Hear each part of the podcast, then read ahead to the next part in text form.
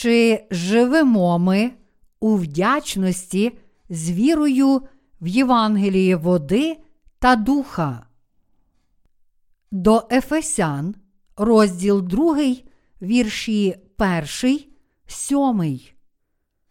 І вас, що померлі були через ваші провини й гріхи, в яких ви колись проживали за звичаєм віку цього, за волею князя, що панує в повітрі, духа, що працює тепер у неслухняних, між якими й усі ми проживали колись у пожадливостях нашого тіла, як чинили волю тіла й думок, і з природи були дітьми гніву, як і інші.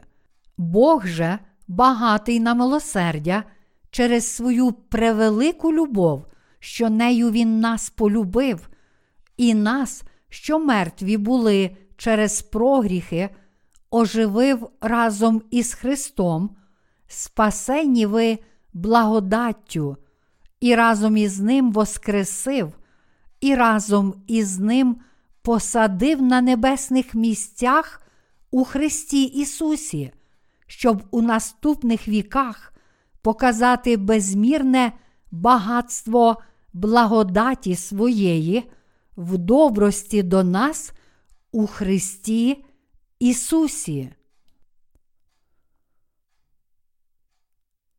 За часів Старого Завіту весь народ Ізраїля збирався разом у Скинії один раз на рік під час свята Пасхи і приносив Богові спокутну жертву. Жертва свята Пасхи була найважливішою жертвою для ізраїльського народу. Під час свята Пасхи весь ізраїльський народ збирався навколо Скинії, Божого дому, і приходив до його присутності, приносячи йому спокутну жертву. Через цю пасхальну жертву народ Ізраїля міг наблизитися до Бога, а також міг жити, покладаючись на Його милосердя. У теперішній час Нового Завіту ми також приносимо Богові наші жертви віри в Євангеліє води та духа, і щоб виконувати наші священичі обов'язки проповідування цього істинного Євангелія по всьому світу, ми постійно навчаємося під керівництвом Божої церкви. Гарним прикладом цього є навчальні табори, які проводяться двічі на рік влітку та взимку. Сьогодні всі святі та слуги Божі, що живуть на планеті Земля, постійно ведуть духовну боротьбу з сатаною. Така духовна боротьба ведеться для того, щоб спасти від гріха безліч людей.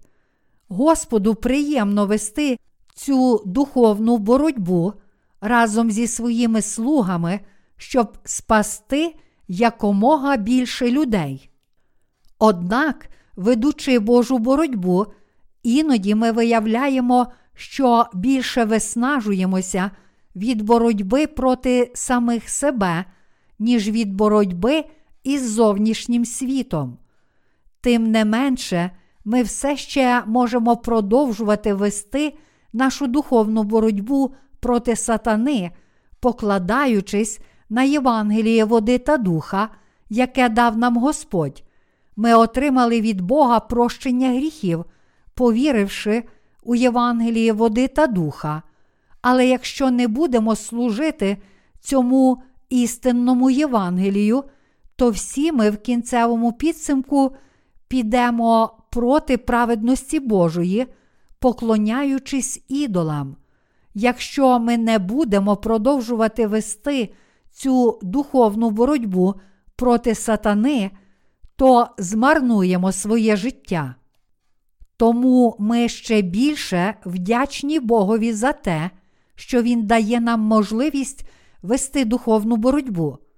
Ісус Христос, наш Спаситель, сподобив нас здійснювати найправедніше діло на цій землі, і ми безкінечно складаємо йому подяку за це благословення. Бог не залишає нас на призволяще, щоб ми самі виконували Його діло, але спонукає нас до спільної праці. Я дякую Богові за те, що Він благословляє нас виконувати Його діло разом з Його церквою і приносити рясні духовні плоди.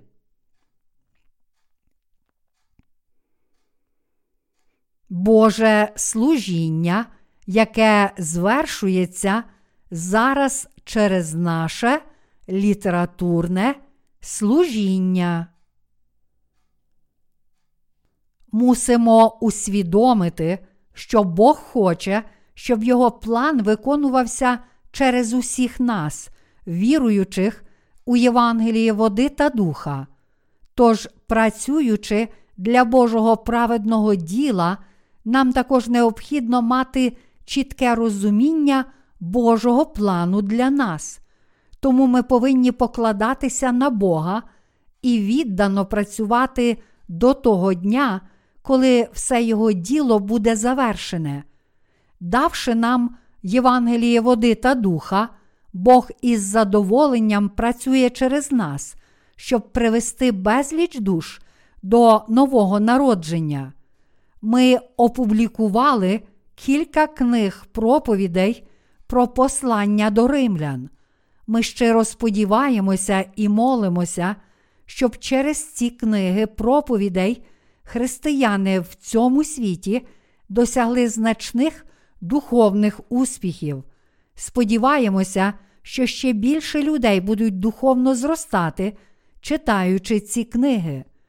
Тому що дуже багато християн сьогодні не мають правильної віри через хибні доктрини сучасного християнства.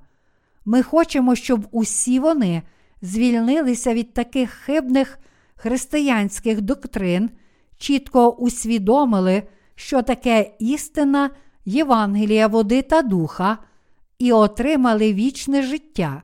З цієї причини я планую охопити своїми проповідями всю Біблію і свідчити про Євангеліє води та духа, яке об'являється в обох завітах.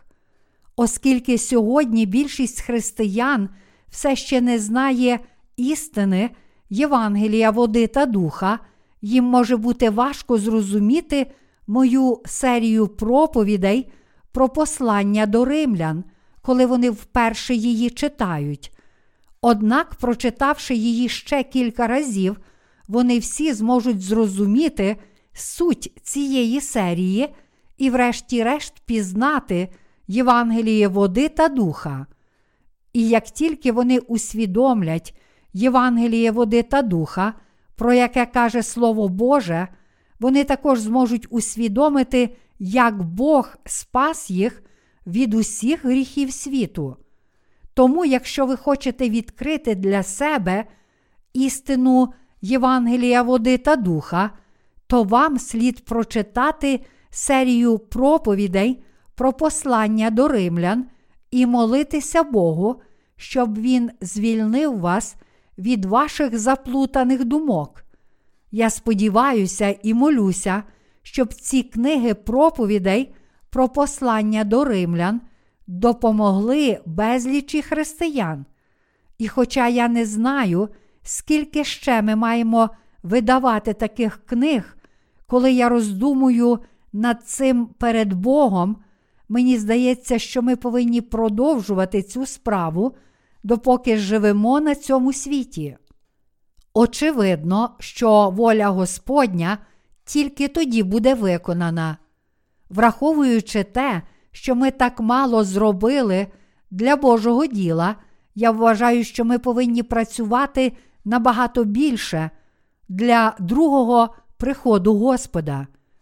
Я щиро переконаний, що ми повинні ще більше проповідувати Євангеліє води та духа в цьому світі, щоб наш Господь вдруге прийшов на цю землю. Тільки тоді Бог благословить нас за служіння Його ділу Євангелія. Все фальшиве і неправдиве зруйнується, коли Господь вдруге прийде в цей світ. Хоча зовні здається, що сьогодні християнство начебто процвітає, будує все нові й нові величні церкви, якими всі милуються. Насправді, ці споруди є сьогоднішніми вавилонськими вежами. Кожна з них зруйнується, і тільки ті, хто вірить у праведність Божу, воскреснуть, щоб насолоджуватися вічним життям у Господньому царстві. Я молюся, щоб Євангеліє води та духа незабаром цілком поширилося в цьому світі, перш ніж ми будемо підняті у хмари.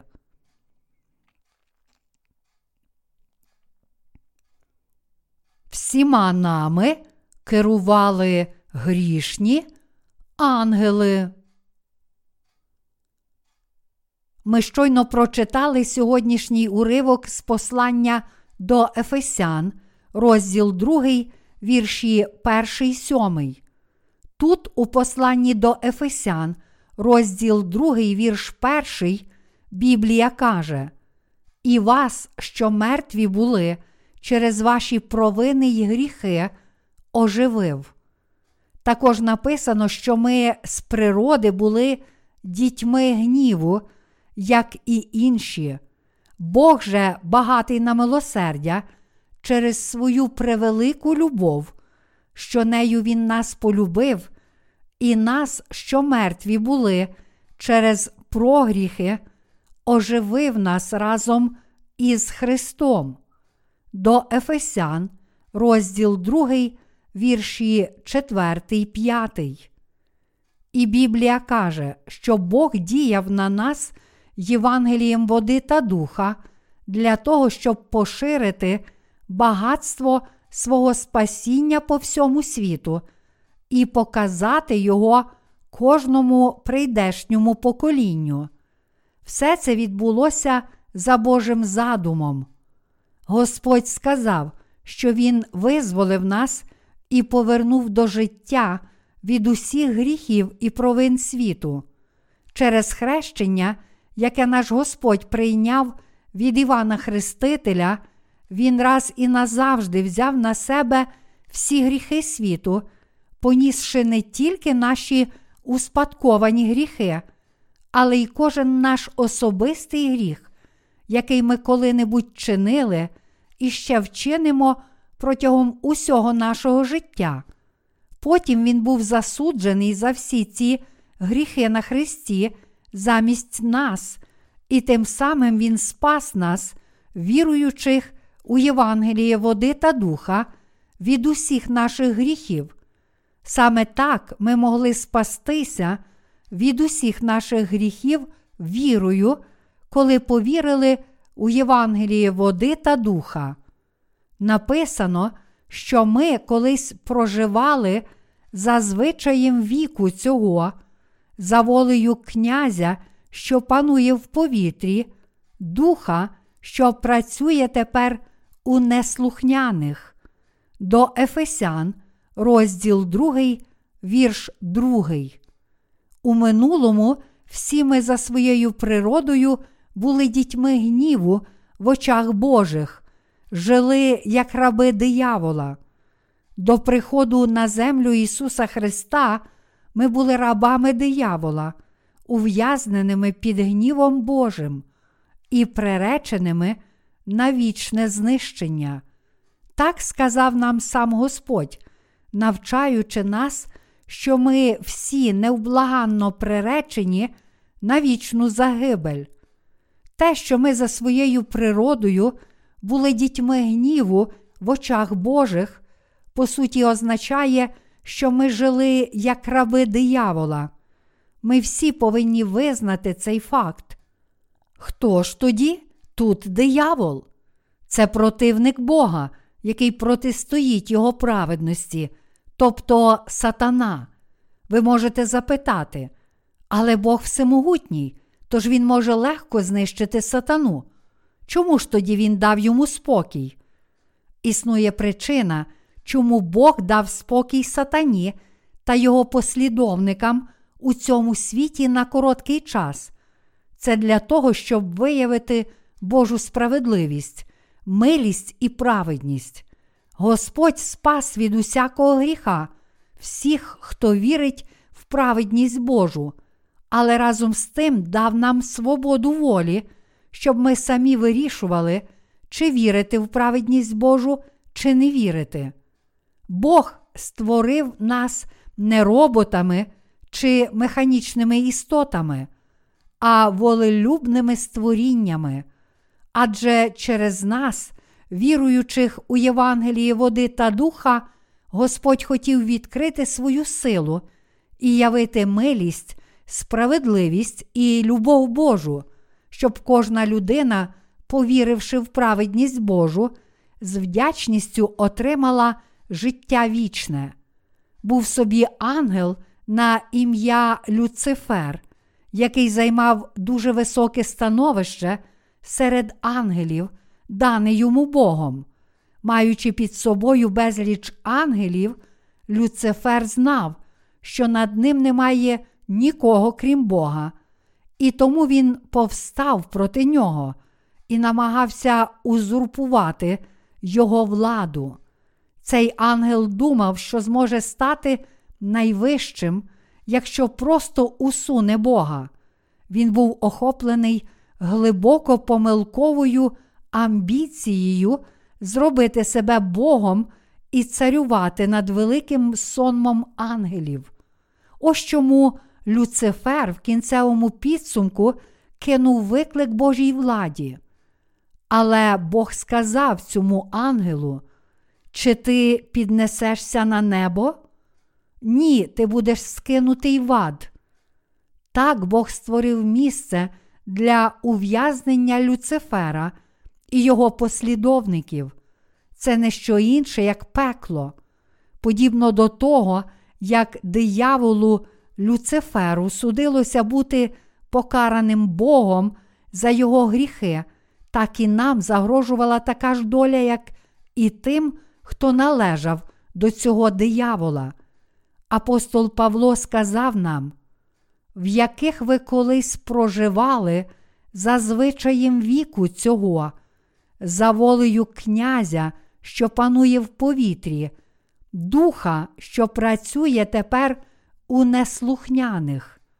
До Ефесян, розділ 2, вірш 2.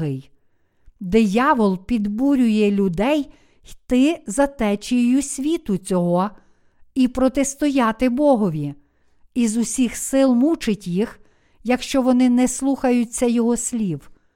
Диявол робить це за своєю природою. Говорячи про сатану, Павло назвав його духом, що працює тепер у неслухняних. До Ефесян, розділ 2, вірш 2. Тут нам потрібно чітко усвідомити, що дух, який працює в серцях тих, хто виступає проти праведності Божої, є не хто інший, як сатана. Насправді, до того, як ми народилися знову, ми також служили сатані, як його раби, що перебували під його контролем. У ті часи ми були захоплені нашими власними тілесними думками. Однак зараз ми з вами віримо в Божу праведність у Євангелії води та духа, і тому ми є святими Божими дітьми. Ви дитина диявола чи дитя Боже? Всі ми, віруючи у Євангеліє води та духа, тепер є Божими дітьми, як сказано в Біблії. І вас, що мертві були через ваші провини й гріхи, Бог оживив. До Ефесян, розділ 2, вірш 1. Однак наші серця, думки і вчинки ще не досягли досконалості в Божих очах, тому ми преречені грішити протягом усього свого життя. Саме тому Бог сказав, що ми були мертві проступках і гріхах. Тепер ми належимо до тих, що померли разом з Ісусом Христом за наші провини і гріхи, та повернулися до життя разом з Ісусом Христом. Таких людей, як ми, Бог зробив своїми дітьми, Євангелієм води та духа. У цьому світі є два типи людей Божі діти і діти диявола. Ці два типи людей не мали принципових відмінностей до пізнання Євангелія води та духа. Кожна людина була створена за образом і подобою Божою. Однак ті, хто відмовився омити свої гріхи, даним Богом, Євангелієм води та духа, потрапили під гнів Божий, і цим людям судилося жити в стражданнях, як раби диявола. Бог не залишив таких стражденних людей, але дав їм істинне Євангеліє, щоб спасти їх від усіх їхніх гріхів. Це Євангеліє, Євангеліє води та духа. Бог спас кожного грішника істиною води та духа. Проте багато людей відкинули істинну Божу любов, щоб жити в ще більших стражданнях і, врешті-решт, отримати гнів Божий.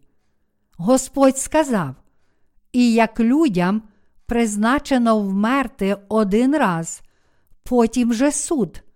До євреїв, розділ 9, вірш 27. Подібно до того, як в Божих силах є спасти грішників, приречених на смерть за гріхи, і подарувати їм небеса, так само справедливий Божий суд пошле до пекла всіх тих, хто не визнає своїх гріхів і відмовляється вірити у Євангеліє води та духа. Якщо ви не вірите у Євангеліє води та духа, навіть маючи гріх у своєму серці, то ви робите з себе дитину диявола. Тоді ви отримаєте Божий гнів. Бог сказав, що кожен, хто виступає проти нього, буде вічно страждати під його гнівом. Як люди від самого нашого народження, ми всі були приречені отримати гнів Божий, але зі своєї милості Бог спас нас від усіх наших гріхів, Євангелієм води та духа. Бог так змилосердився над нами, що вирішив визволити нас від гріхів цього світу зі своєї великої милості. За своєю природою, всі ми без винятку повинні були отримати гнів Божий, і це було невимовно жахливе прокляття. Однак, хоча є багато людей, які сповідують віру в Ісуса, мало хто з них насправді став Божими дітьми, зрозумівши і повіривши в Його праведність у Євангелії води та духа. Багато людей у цьому світі думають, хіба мені не слід просто повірити в Ісуса, щоб спастися і отримати прощення гріхів? Хіба Господь не сказав, кожен, хто покличе ім'я Господнє, спасеться? Спасіння так легко досягти, тим більше, що в цьому світі так багато християн, які сповідують віру в Ісуса. Однак спаслися від Божого гніву лише ті, хто повірив у Євангеліє води та духа. Звільнитися від Божого гніву може лише той, хто не має абсолютно ніякого гріха на своєму сумлінні. Однак, незважаючи на це, надзвичайно мало людей стали Божими дітьми з чистим сумлінням, повіривши у Євангеліє води та духа, Хоча є безліч християн, які сповідують віру в Ісуса Христа як свого Спасителя. Хоча дуже мало людей насправді знають Божу праведність і вірять в неї, ці люди є справжніми дітьми Божими, і тільки такі люди дійсно отримали спасіння.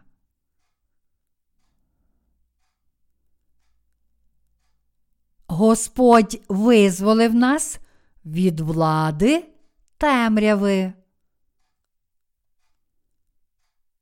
У посланні до Колосян, розділ 1, вірш 13, написано, що визволив нас із влади темряви і переставив нас до царства свого улюбленого сина. Отже, те, що ми спаслися від усіх наших гріхів, означає, що ми визволилися від влади і царства темряви, тобто з лап диявола. Знаєте, як це чудово, що ми стали Божими дітьми? Те, чи стали ми Божими дітьми, чи все ще залишаємося під владою темряви, має величезне значення. Ті, хто перебуває під владою диявола, ніколи не зможуть вирватися з під цієї влади темряви, якщо не повірять у дане Господом Євангеліє води та духа, якщо вони не очистять свої серця від злих думок, то ані трохи не зможуть зрозуміти Слово Євангелія, яке становить істину Божого спасіння, скільки б разів вони його не чули. Тому ці люди не можуть вирватися з темряви, навіть якщо захочуть. Без праведності Ісуса Христа їхній статус дітей темряви ніколи не зміниться. На противагу цьому Бог перемістив від влади темряви до царства свого Сина усіх, хто вірить у Євангеліє води та духа. Як Бог ставиться до нас тепер, коли ми вирвалися з під влади темряви і стали Божими дітьми, повіривши у Євангеліє води та духа. Оскільки ми стали Божими синами і доньками, повіривши у Євангеліє води та духа, то благословення, які йдуть за цим, надзвичайно великі. Хоча ми й були ув'язнені гріхами цього світу, тепер ми спаслися слуханням і вірою, усім серцем, вдане Господом Євангеліє води та духа. Інакше кажучи, ми звільнилися від влади темряви. Біблія каже, що Бог звільнив нас від влади темряви і перевів у царство свого Сина. А це означає, що оскільки ми отримали прощення гріхів у своїх серцях і стали Божими дітьми, повіривши в божественну праведність Ісуса Христа, ми тепер перемістилися Царство Боже. Якщо ми, віруючи у Євангеліє води та духа, стали Божими дітьми завдяки цій вірі, то це означає, що наш статус змінився порівняно з минулим. Іншими словами, незважаючи на те, що ми жили під гнітом своїх гріхів, тепер ми стали Божими синами і доньками, повіривши у Євангеліє води та духа, і тому ми перейшли з царства темряви до царства Божого. Одним словом, всі ми, що стали Божими синами і доньками, повіривши у Євангеліє води та духа, стали громадянами Царства Небесного. Якщо ми з вами, Божі сини і доньки, то ми діти Царя Царів. Яка це дивовижна зміна? Те, що грішники стали праведниками, це глибоке перетворення. Змінився не наш зовнішній вигляд, а змінилися наші серця. Хоча колір нашої шкіри залишився тим самим, і наша фігура також не змінилася, й може здатися, що ми мали б ще більше працювати для Господа, однак Євангеліє води та духа в наших серцях цілком змінило нас. Насправді, подивившись на себе, ми побачимо, що всі ми за своєю природою були боягузами. Це тому, що перш ніж ми народилися знову, нам судилося бути рабами смерті за наші гріхи. Як такі жалюгідні люди, як ми, могли навіть подумати про служіння святому Богу і Його Євангелію, води та духа. Все це сталося тому, що ми повірили у Євангеліє води та духа, і тим самим здобули честь бути Божими дітьми. Живучи в цьому світі, ми часто зустрічаємо грішників, які ще не знають Євангелія води та духа. Що ми бачимо, коли спілкуємося з ними? Ми бачимо, що ці люди вихваляються своїми тілесними здобутками, хизуються своїми матеріальними благами та соціальним статусом. Але як ми, віруючи у Євангеліє води та духа, ставимося до них? Ми вважаємо їх дурнями. Ті, хто вірить у Євангеліє води та духа, не обманюються ніякими фальшивими християнськими доктринами. Коли ми зустрічаємо грішників, які вихваляються тілесними речами, ми можемо зовні ввічливо ставитися до таких людей, але в душі ми насправді дивимося на них зверхньо, якими б високими, багатими і впливовими не були ці люди, ми, віруючи у Євангелії води та духа, ставимося до них з презирством. Хоча ми не висловлюємо цього, в наших серцях є гордість за те, що ми є дітьми Божими. Це тому, що наші серця змінилися. Це не тому, що ми стали якимись зарозумілими, а тому, що змінився стандарт, за яким ми дивимося на світ. Ті, хто на власному досвіді пережив нове народження від усіх своїх гріхів, повіривши у Євангеліє води та духа, ніколи не зможуть стати справжніми друзями тих, хто ще не народився знову. Ніхто, хто знає, що його статус принципово змінився, не може вважати своїх старих знайомих своїми друзями. Народившись знову, ви не можете залишатися вірним другом своїм давнім знайомим, навіть якщо це ваші найкращі друзі. Тому що те, що говорять і думають ваші давні друзі, докорінно суперечить вам. Якщо вони дійсно хочуть залишатися вашими друзями, то вони також повинні вірити у Євангеліє води та духа, бо тільки тоді ви зможете вести з ними змістовну розмову. Це правда, що коли ми зустрічаємо своїх давніх друзів, то спочатку відчуваємо велику радість. Але варто нам трохи поспілкуватися з ними, як швидко стає очевидним, що у нас з ними мало спільного, що нам більше немає про що говорити. В результаті ми йдемо від них ввічливо вибачившись. Тепер, коли ми стали Божими дітьми, повіривши у Євангелії води та духа, ми змушені старанно виконувати Боже діло. Наша праця в цьому світі скоро закінчиться, і коли цей час прийде, ми всі підемо в Царство Господнє.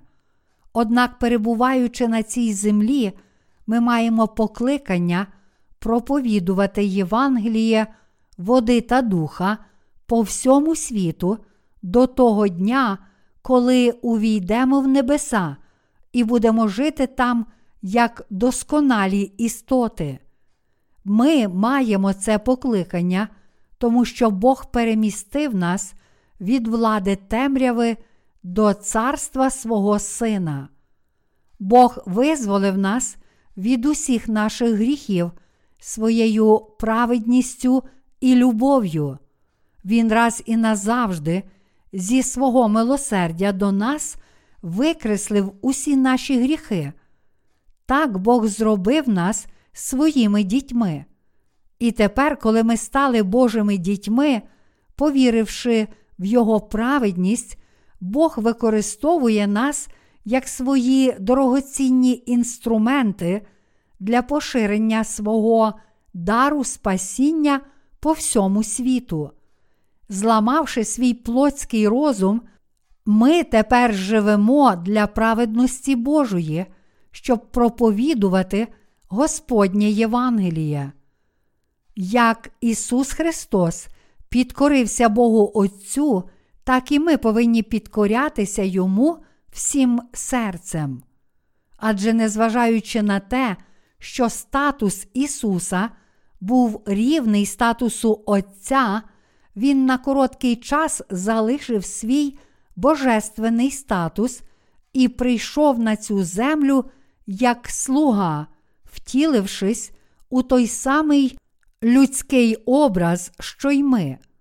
Ісус Христос прийшов на землю в образі людини для того, щоб спасти безліч людей від усіх їхніх гріхів. Він взяв на себе всі гріхи людського роду, прийнявши хрещення, поніс на Христі весь осуд за ці гріхи і тим самим спас усіх нас. Саме тому ми живемо за планом Ісуса Христа, приготованим для нас. Повіривши у Євангеліє води та духа, ми не тільки спаслися від Божого гніву, але й отримали можливість жити праведним життям, подібно до Ісуса. Яке ж благословенне життя ми тепер маємо.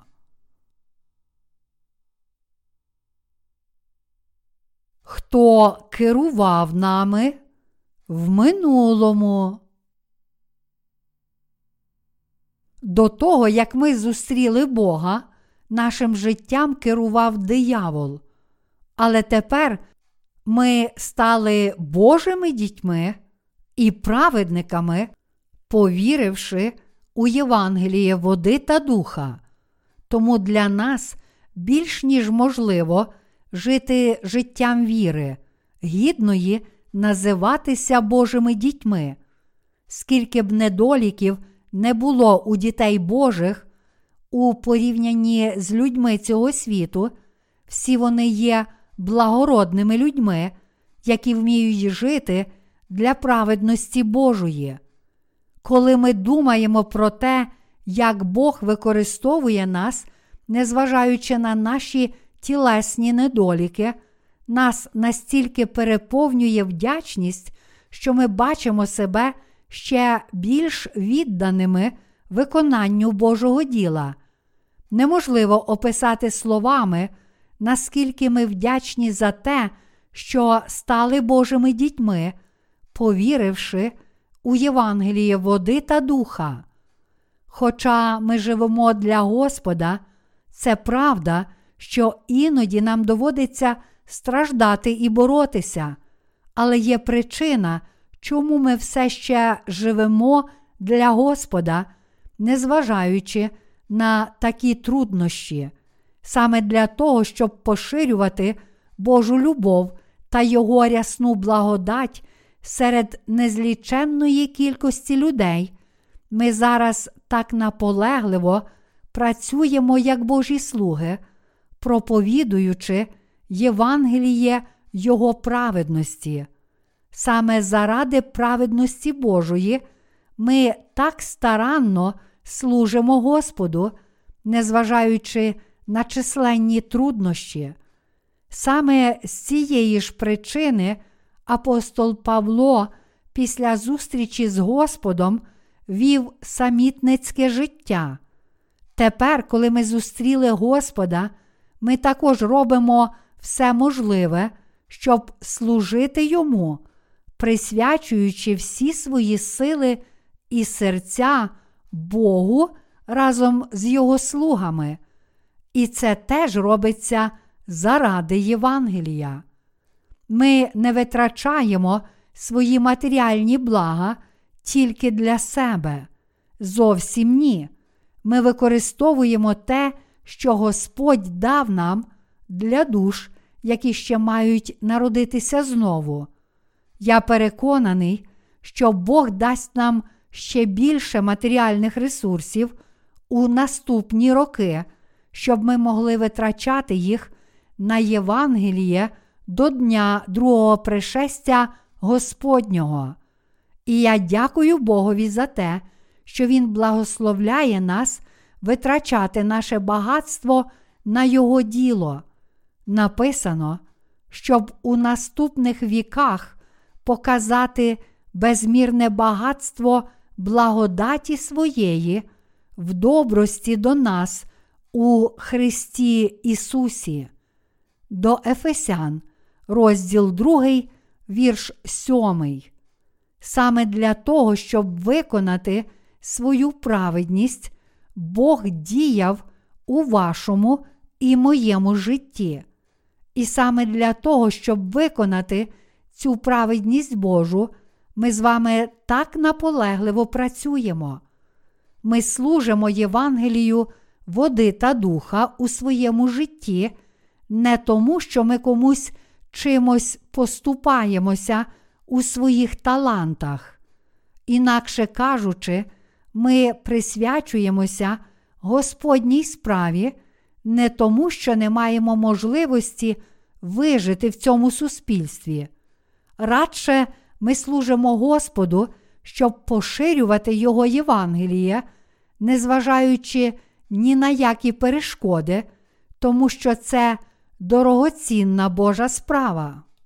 Ми служимо Господу, тому що це найцінніша справа, яку ми можемо виконувати як народжені знову.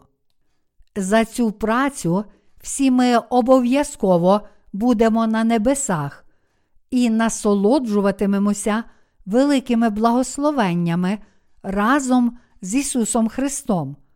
Але до того дня нашим покликанням є проповідувати істину Євангелія води та духа всім, хто ще не знає цієї Спасительної істини. Навіть зараз є ще дуже багато людей, які не знають істини води та духа, яка може благословити їх, щоб вони перейшли від влади темряви до царства Сина Божого. Саме для того, щоб донести до цих людей істину Євангелія води та духа, ми так наполегливо працюємо. Щоб ми не робили, чи п'ємо, чи їмо, ми все робимо на славу Божу.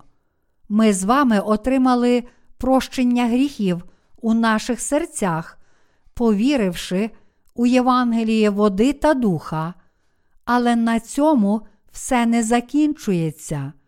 Навпаки, ми повинні зробити крок далі та присвятити своє життя проповідуванню Царства Божого всім незліченним людям у цьому світі. Мусимо жити вірою, вірою в те, що Бог обов'язково приведе нас до неба. І тут ми повинні усвідомити, що сенс нашого життя на землі полягає в тому, щоб проповідувати істину Євангелія, води та духа всім, хто ще не знає її, і для цього ми повинні жити. Було б великою помилкою, якби ми втратили цю мету нашого життя і подумали, раз я отримав відпущення гріхів, повіривши в Ісуса, то все, все закінчилося, і мені більше нічого робити. Якщо ми будемо жити в Царстві Божому марно, незважаючи на те, що ми стали Божими дітьми, повіривши у Євангеліє води та духа, ми втратимо надто багато благословень від Бога. Було б краще, якби такі люди не народилися в цьому світі. Вам слід зрозуміти, що Ісус сказав про Юду. Було б краще йому, коли б той чоловік не родився. Матвія, розділ 26, вірш 24. Звичайно, Бог похвалить нас, якщо ми будемо проповідувати Його праведність після отримання відпущення гріхів.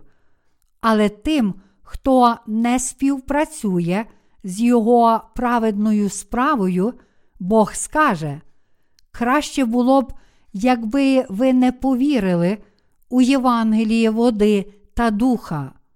Якщо деякі люди не вірять у Євангеліє води та духа, що ніколи його не чули, то це не буде такою вже й непереборною проблемою, оскільки вони отримають ще один шанс почути це Євангеліє. Але якщо хтось не проповідує Євангелія води та духа, навіть коли вірить це Євангеліє, то з духовної точки зору ця людина подібна до Юди. Іншими словами, Господь докорятиме нам, якщо ми, навіть будучи спасенними від гріха, прагнутимемо свого тілесного, а не пам'ятатимемо про діла духа. Тому я застерігаю вас не марнувати своє життя перед Богом, лише щоб потім шкодувати про це. Сподіваюся і молюся, щоб ніхто з нас ніколи не почув від Бога таких слів. Краще було б, якби ти взагалі не народився. Зважаючи на те, що ми є Божими дітьми, ми не можемо дозволити собі розчарувати Його. Незважаючи на те, що ми маємо багато недоліків, ми повинні бути об'єднані вірою і жити в праведності Господа, який зміцнює всіх нас. У Біблії сказано, бо думка тілесна то смерть, а думка духовна життя та мир. До Римлян, розділ 8, вірш 6. Якщо людина буде думати тільки про тілесне, то вона неодмінно буде знищена. Навіть ті, що отримали відпущення гріхів, якщо будуть думати навіть про плоть і йти за нею, то теж можуть перетворитися на слуг диявола і підпасти під владу духа, який діє в неслухняних. Тому ми повинні вірити в Слово Боже, єднати свої серця з Божою церквою та його служителями і йти за проводом Святого Духа. І зробивши це, ми зможемо принести користь також іншим. Нікого не можна примусити жити таким життям, але воно приходить само собою, коли ми віримо в Божу праведність і йдемо за нею. Мої браття і сестри у вірі, чи намагаєтеся ви жити для праведності Господньої? Бог сказав нам, що саме для того, щоб поширювати Його праведність по всьому світу, ми страждаємо заради цієї праведності Божої. Навіть якщо ми можемо відчувати втому і виснаження в нашій плоті, все ж таки для всіх нас вкрай важливо жити для праведного діла, яке приносить вічне життя кожній душі. Замість вперто наполягати на власних думках, які розходяться з Божими думками, поєднайтеся з волею Божою та Його думками і йдіть за ним з вірою. Ніколи не слід йти за власним тілесним розумом, думаючи собі. У мене є свої власні ідеї та особиста мета мого життя. Натомість ви повинні вчинити Божу мету своєю метою, прийняти Його волю, з'єднатися з Богом вірою і жити за своєю вірою, завжди йдучи за Господом і в радості, і в горі. Тільки тоді ви зможете стати праведним слугою в очах Божих. Однак сумна дійсність така, що деякі з нас все ще живуть лише для власної плоті, хоча вони також отримали відпущення гріхів і стали безгрішними, повіривши у Євангеліє води та духа. Такі люди живуть лише для того, щоб забезпечити власне тілесне процвітання, не поширюючи Євангелія води та духа і не служачи йому. Ніколи не можна жити таким життям. Бог не благословить вас, якщо ви будете жити таким життям. Навпаки, якщо ви живете для Божої праведності, Він вислухає всі бажання вашого серця, тихо, як світанкова роса, що спадає на поле. Бог пообіцяв кожному з нас обдарувати і наповнити наше життя своєю благодаттю.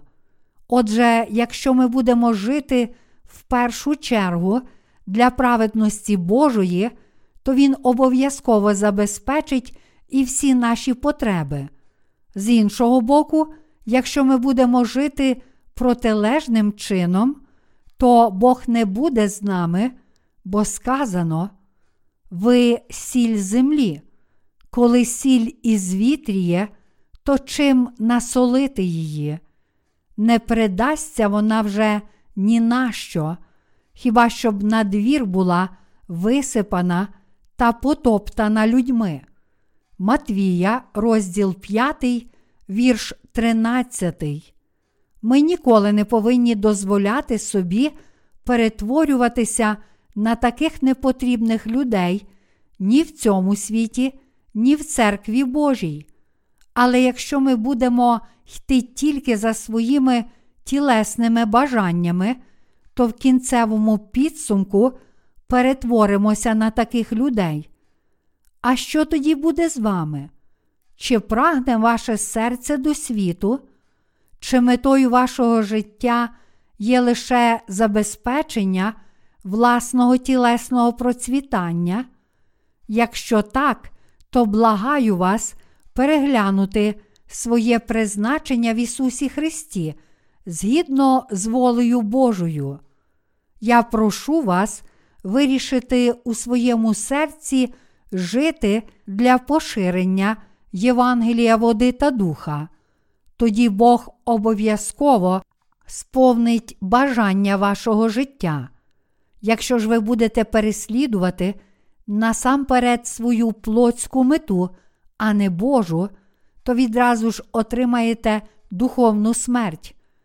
Покинувши церкву Божу, ви вже не зможете слухати Слово Боже, а отже, вашим розумом заволодіють злі помисли.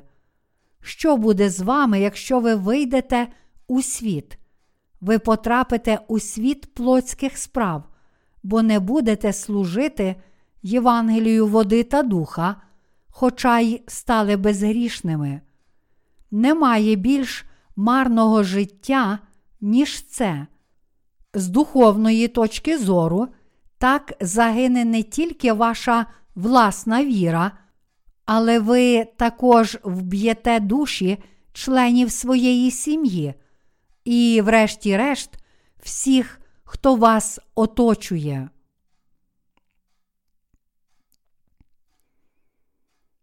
Чого слід остерігатися, щоб виконувати праведне діло?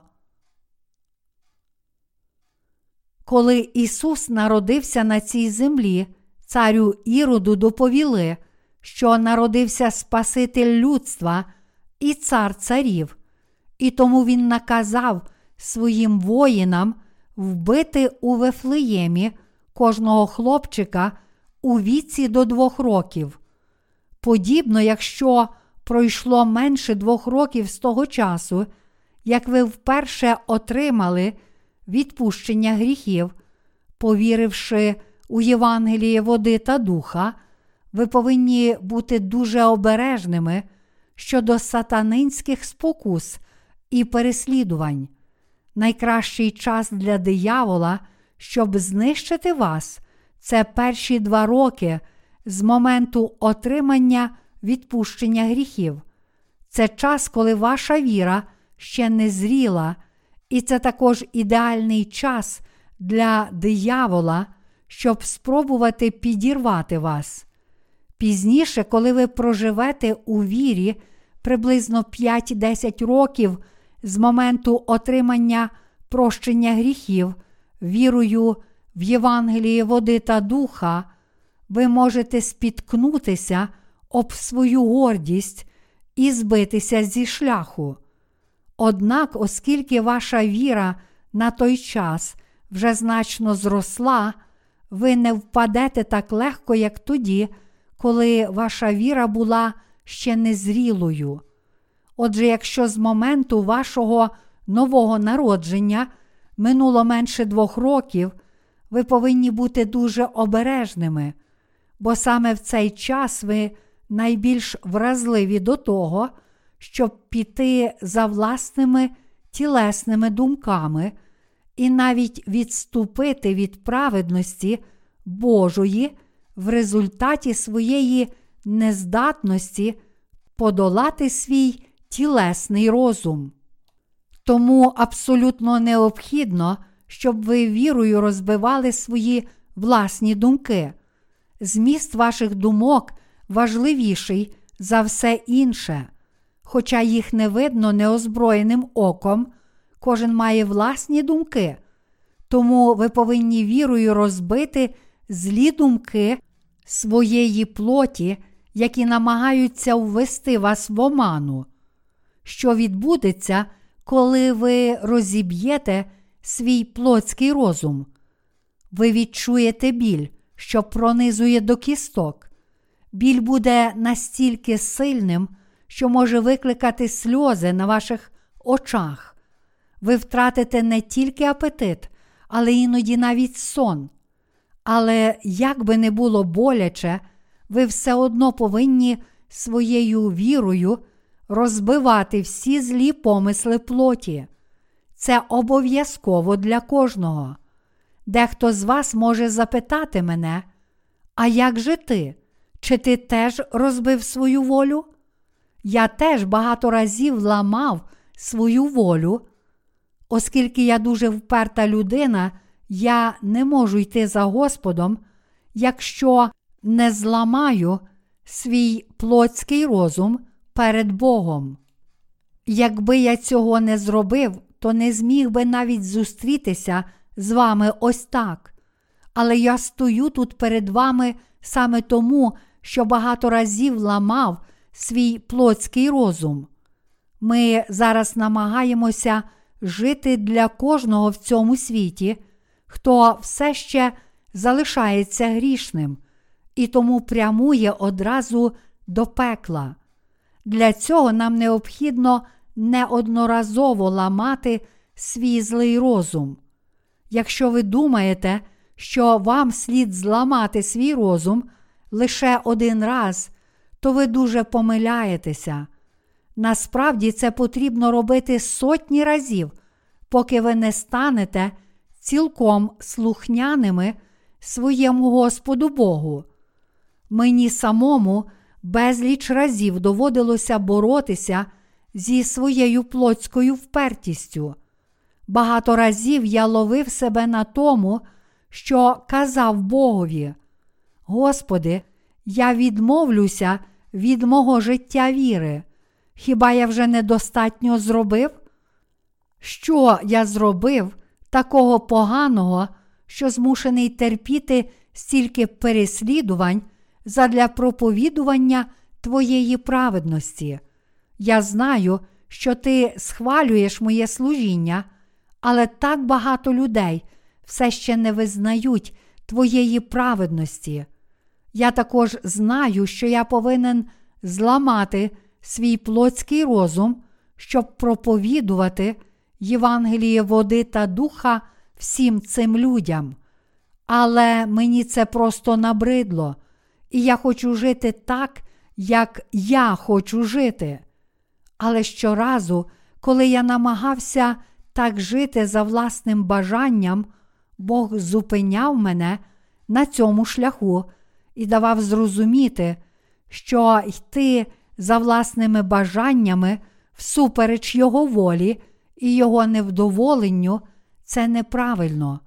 Тому я був змушений докоряти собі за нетерплячість, знову ламати власну волю і знову жити в послуху волі Божій, кажучи йому: Господи, навіть якщо я зможу до кінця свого життя спасти ще одну душу, я знаю, що ти будеш дуже радий.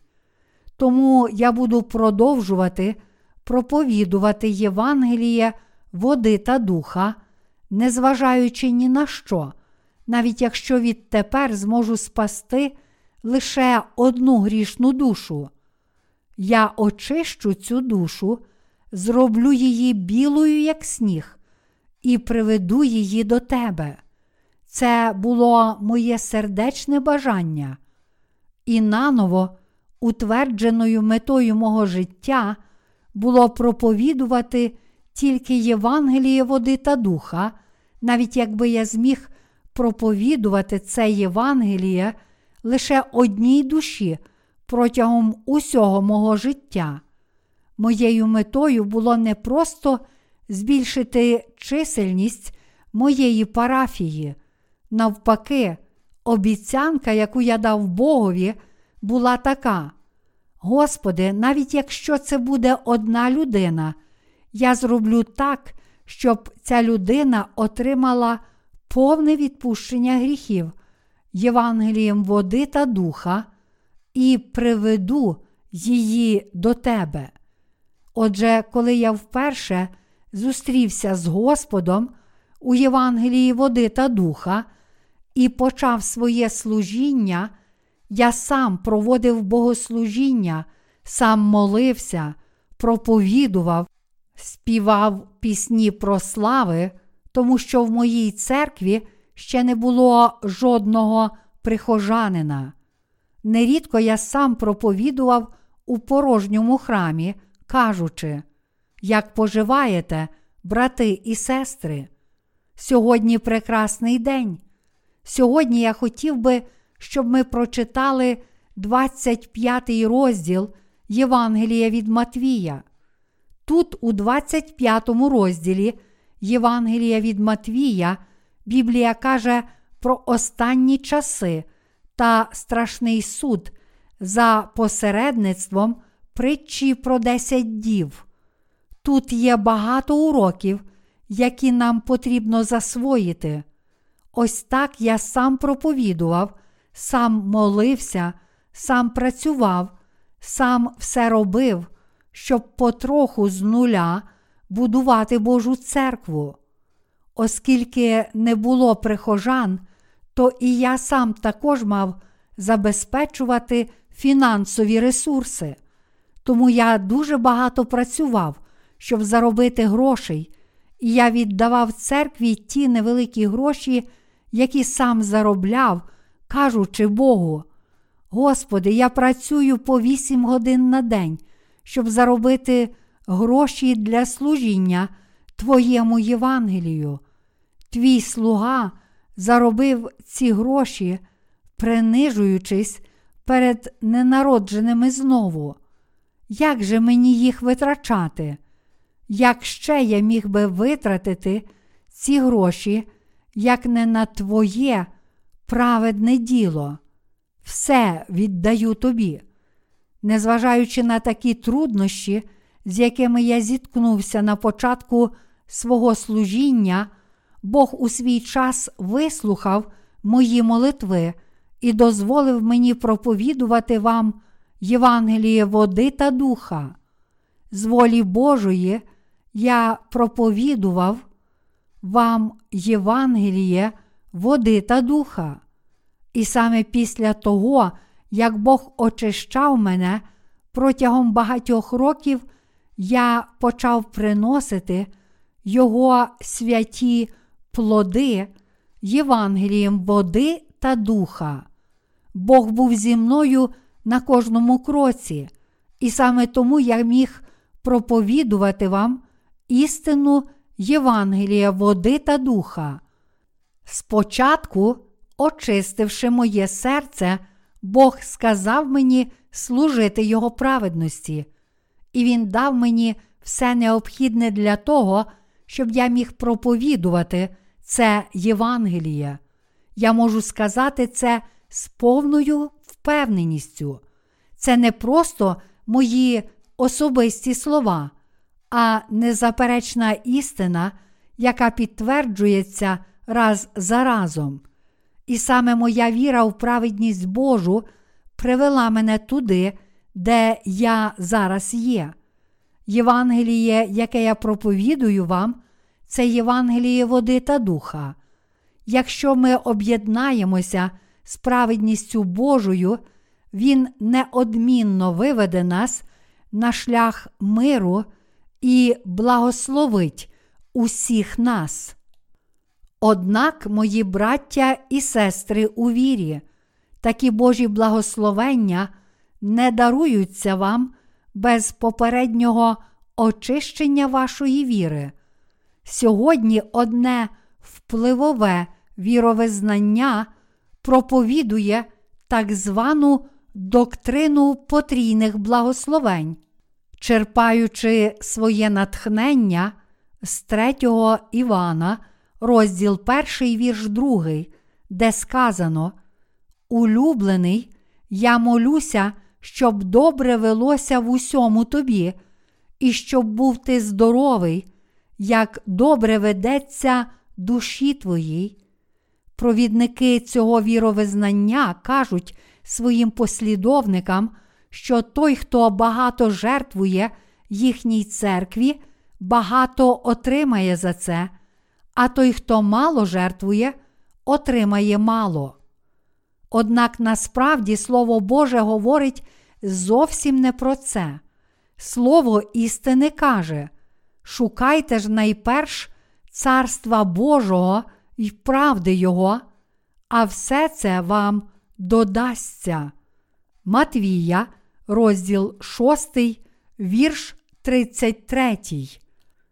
Цей уривок чітко вчить нас, що ми повинні зараз вирішити у своєму серці жити для праведності Божої, бо саме з цього моменту наші серця проходять очищення віри, аж поки ми не зможемо проповідувати Євангеліє істини всім, хто нас оточує.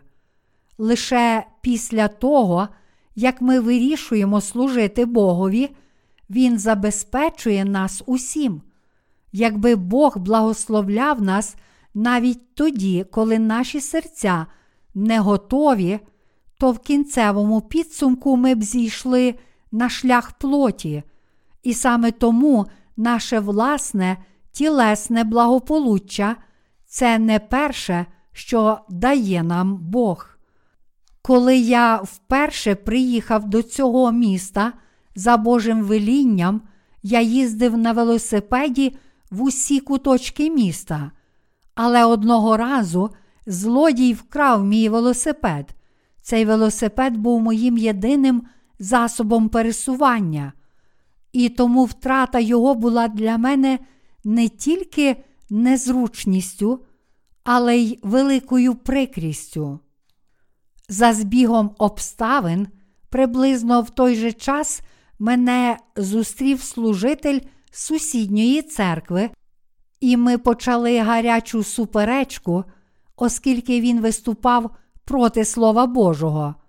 До того ж, цей пастор явно зрадів, почувши про мою втрату, і саркастично сказав мені на прощання. Як було б чудово, якби у вас було авто. Я і так був достатньо засмучений втратою велосипеда, а тут ще й таке провокаційне зауваження. Зрештою, не те, щоб я не знав, наскільки корисно було б мати автомобіль. Але церква на той час перебувала в такому скрутному становищі, що не вистачало грошей навіть на те, щоб заплатити за оренду церковної будівлі, не вистачало членів церкви, щоб розклеїти афіші для проведення зібрання відродження. Ось такий був час, коли церква переживала такий важкий період. Але як зараз живе наша церква? Як Бог посприяв нам? Він нас усіх рясно благословив. Чим же тоді пояснюється наше процвітання? Чи завдяки нашим власним заслугам наша церква так процвітає? Чи ви мене поважаєте за те, що я доброчесний від природи? Ні, Бог благословив усіх нас і тілесно, і духовно, лише тому, що ми разом живемо для поширення Євангелія води та духа, і це сам Бог допустив такі ідеальні обставини для того, щоб ми могли служити Євангелію води та духа.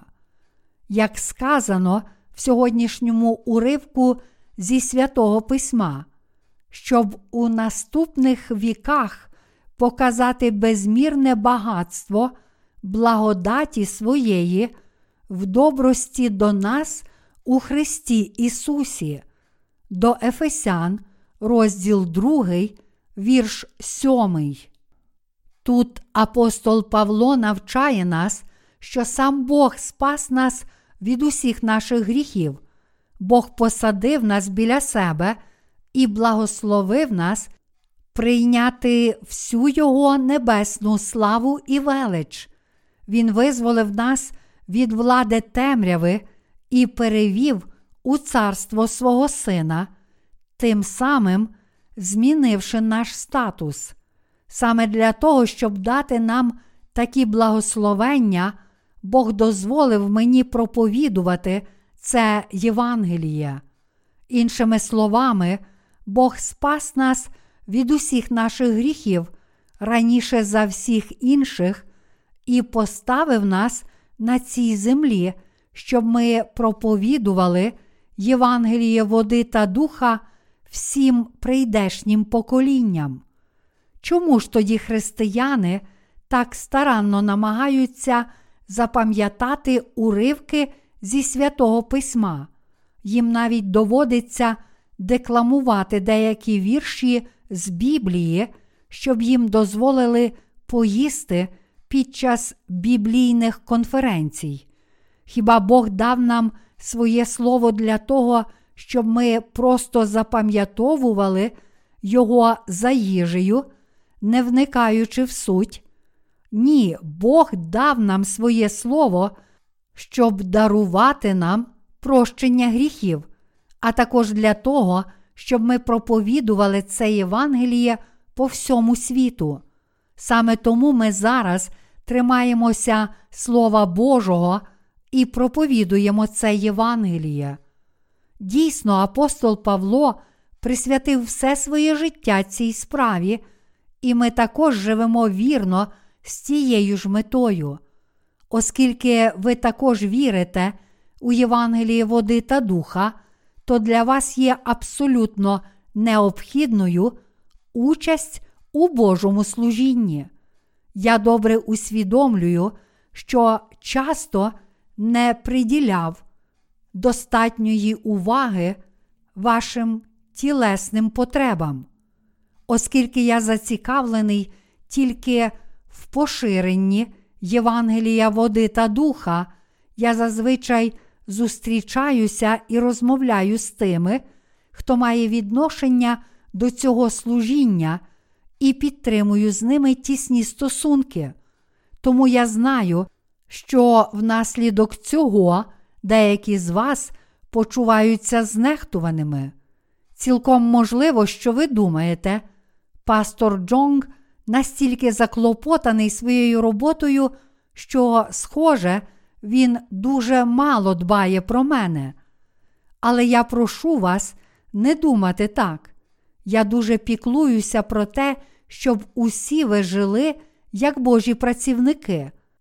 Серед вас немає нікого, хто не був би для мене дорогим, і я дорожу кожним з вас. Оскільки ви робите для мене те, чого я не можу зробити сам, а я роблю для вас те, чого ви не можете досягти, всі ми об'єднуємося разом і служимо Євангелію в такий спосіб. Ваше тіло складається з різних частин і органів, від голови до шиї, рук і ніг. Що було б, якби у вашому тілі була тільки голова без шиї? Без шиї ви не змогли б навіть повернути голову. Так само безглуздо мати тільки шию без голови. Аналогічно з кожною частиною тіла. Без рук плече нічого не підніме, а без пальців руки нічого не схоплять. У вашому тілі немає нічого, що не було б незамінним. Від хребта до м'язів, стегон, ніг і навіть пальців ніг, кожна частина тіла є абсолютно незамінною, і жодною з них не можна нехтувати. Так само і церква є тілом Господнім, і оскільки ми служимо Господу та Його Євангелію в церкві, як її члени, всі ми є безцінними. Ми всі зайняті виконанням кожного з покладених на нас завдань, так само, як я зайнятий своїм завданням, так і ви зайняті своїми. Однак, незважаючи на те, що у кожного з нас своє завдання, моє бажання для всіх вас залишається незмінним. Я хочу, щоб Бог благословив вас усіх. Існує межа, до якої я можу ставитися до вас по-людськи, по тілесному. Більше того, тілесні речі абсолютно марні, коли йдеться про виконання Божої волі. Хоча я, можливо, не можу допомогти вам особисто кожного разу, коли ви переживаєте труднощі, я все ж молюся за кожного з вас, просячи Бога. Господи, будь ласка, допоможи всім нашим святим у ці важкі часи. Вони всі потребують Твоєї допомоги. Тільки з Божою допомогою можна подолати свої проблеми. З огляду на те, що я така ж людина, як і ви, невже моя допомога буде для вас настільки корисною? До того ж, якщо я допоможу вам, то моя людська природа буде хвалитися тим, як я вам допоміг. Такою є природа кожного. Ось наскільки ми всі дрібні та незначні за своєю людською природою. Незважаючи на нашу нікчемність, Бог спас нас від усіх наших гріхів І тепер ми живемо для того, щоб поширювати Його Євангеліє. Об'єднавши свої сили, ми працюємо над кожним із доручених нам завдань, щоб послужити цьому Євангелію заради всіх людей, які ще не знають Його, а також заради всіх прийдешніх поколінь. Ми всі разом беремо участь у цій роботі в міру своїх сил. А якщо щось не можемо зробити самотужки, то молимося про допомогу Божу і, відновивши таким чином свої сили вірою, в міру своїх можливостей, вірно служимо Господу. Для цього абсолютно необхідна молитва, в якій ми просимо Господа допомогти нам і благословити нас, щоб ми могли об'єднати наші сили і належно виконати наші обов'язки.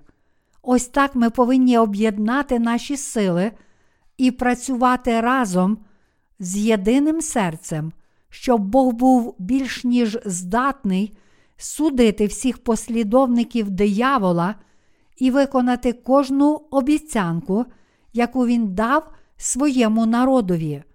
Звичайно, ми добре знаємо, що не так просто об'єднати наші серця і сили для поширення Євангелія води та духа. Однак, незважаючи на те, що нам важко жити для Господа, ми всі радіємо тому, що робимо це. Це правда, що, хоча наші серця радіють, коли ми живемо для Господа, це все ж таки важко і виснажливо для наших тіл.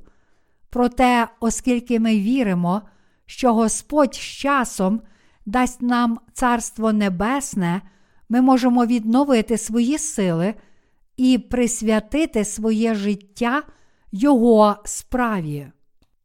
Сьогодні вранці я прочитав повідомлення від пастора з Перу, який написав мені, що тепер він спасенний від усіх своїх гріхів. Отримавши перші три томи нашої серії євангельських книг, він прочитав перший том. І хоча цей пастор прочитав лише одну з наших книг, він зміг усвідомити, що до цього часу жив релігійним життям, а не життям віри. Всі проблеми його серця закінчилися лише після прочитання однієї книги.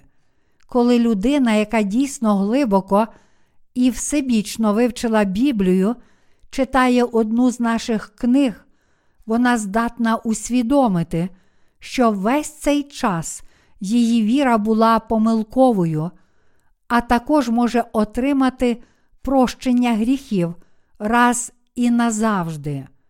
Зазвичай ми стикаємося з проблемами тоді, коли маємо справу з людиною, чия віра сліпа, або чиє розуміння Ісуса є половинчастим. Скільки б ми не навчали таких людей Слова Божого, вони не хочуть слухати цього слова і вірити в нього. І навпаки, ті, хто дійсно вивчав Біблію з усією належною ретельністю й увагою, дякують нам за те, що ми ділимося нашими книгами, кажучи нам, я не дуже добре знаю про вашу місію, але я все одно дуже вдячний вам за те, що ви поділилися зі мною такою чудовою книгою, за те, що ви навчили мене істині спасіння і просвітили мене, мої браття і сестри у вірі, саме тому, що ми об'єднали наші сили для виконання діла Євангелія води та духа, ми можемо почути таку радісну новину, незважаючи на те, що нам всім важко єднатися з серцями, з праведними ділами у нашому житті, це справді благословення. І саме такі люди, як ми, є справжніми праведниками. Коли Корея перебувала під японським колоніальним пануванням, багато борців за незалежність жертвували своїм життям заради нації. У Кореї таких людей, які жертвували своїм життям заради порятунку нації, часто називають праведними борцями. Цієї честі удостоюється той, хто жертвував своїм життям заради більшого, ніж власні інтереси, присвятивши все своє життя по справжньому правій справі. І таких людей, які присвятили своє життя праведному ділу, поважають і за кордоном. Народившись на цій землі, кожна людина повинна жити заради праведного діла. Це той заклик, на який має відповісти кожна людина. Так ми всі мали б прожити своє життя, навіть якщо б ми не народилися знову. Тож було б ще прикріше, якби ми не зуміли жити для праведного діла, навіть народившись знову. Таких людей Бог не залишить у спокої, отримавши відпущення гріхів, як ви могли б прожити життя, не виконуючи цього праведного діла, якими б ви не були сповненими недоліків, ви все одно можете віддати своє життя Господу і жити для нього. Не кажіть, що ви не можете виконувати Господнього діла, бо не маєте достатньо талантів. Чому це мало б бути проблемою? Якби ваші здібності були критерієм для виконання Божого діла, то Бог доручив би своє діло найкращим і найрозумнішим. Але невже ви думаєте, що такі люди будуть сумлінно виконувати Божу справу? Ні, це не так. Коли Бог сказав би їм, проповідуйте моє Євангеліє таким чином, вони відповіли б йому: Господи, я не думаю, що Твоя методика спрацює. Чому б мені не зробити це по-своєму? Оскільки ці люди сповнені власних людських заслуг, вони більше довіряють власним думкам, ніж Божому Слову. Таких людей Бог найбільше ненавидить і ніколи не доручає їм жодної справи. Кого ж тоді Бог кличе до виконання свого діла? Він кличе і використовує як своє знаряддя тих, хто вірить у Його праведність, незважаючи на їхні недоліки, тих, чиї серця таким чином звільнилися від усіх гріхів, тих, хто вірить, що Бог викреслив усі їхні гріхи, і тих, хто має Святого Духа в своєму серці. Тобто Бог кличе таких людей, як ми з вами, і використовує нас як своє знаряддя. Бог довірив нам своє велике доручення проповідувати Євангеліє води та духа. Ця місія настільки велична, що навіть ангели хотіли б її виконати, але вона доручена тільки нам. Тому я дуже дякую Богу за таке чудове благословення. Наш Господь звертається до всіх нас. Чи не хотіли б ви виконати цю місію для мене? Чи будете ви проповідувати Євангеліє води та духа по всьому світу? Я знаю, що самі ви недостатньо сильні, але я буду з вами на кожному кроці цього шляху. Ви можете видавати і поширювати євангельські книги. Чи зробили б ви це для мене? Мої браття і сестри у вірі, оскільки ми відповіли так на цей заклик, то тепер ми з радістю виконуємо працю Євангелія в повному послуху Слову Божому.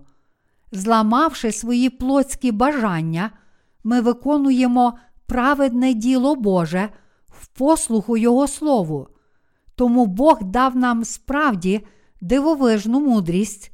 Гарним прикладом цієї мудрості є те, як ми проповідуємо Євангеліє. Замість їздити по світу і проповідувати Євангеліє, ми поширюємо наші євангельські книги через інтернет. В результаті цього літературного служіння безліч людей отримала відпущення гріхів через читання наших книг і надіслала нам свою вдячність за те, що ми вперше поділилися з ними такою дивовижною істиною. Ці люди настільки радісні та вдячні, що нас також переповнює радість, і ми вдячні Богу за те, що Він довірив нам цю місію. Останнім часом, завдяки підліткам нашої церкви, які беруть участь у нашому служінні, Євангеліє поширюється ще швидшими темпами. Сьогодні ми чуємо від людей з усього світу, що вони отримали відпущення гріхів через наше літературне служіння. Останнім часом у нас було багато відвідувачів нашого вебсайту з Таїланду, які замовляли наші книги. Іноді наш сайт відвідує більше людей з Таїланду, ніж зі Сполучених Штатів. Це досить дивовижно.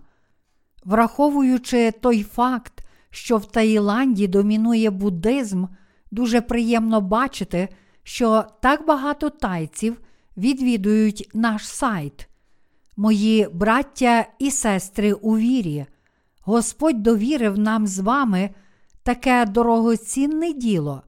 Якщо ви дійсно вірите, що Бог довірив вам своє дорогоцінне діло, то ви повинні всіляко присвятити себе цьому праведному ділу, незважаючи на свої недоліки, оскільки Бог скоро вдруге прийде на цю землю, всім нам слід служити Євангелію в Його церкві до того дня, коли Бог дарує нам обіцяне царство. Якщо Господній прихід затримається, ви отримаєте ще більше благословень, ніж ті, які ви отримали на цій землі до сьогодні. А якщо Господь прийде раніше, Він все одно винагородить вас своїми великими благословеннями. Амінь.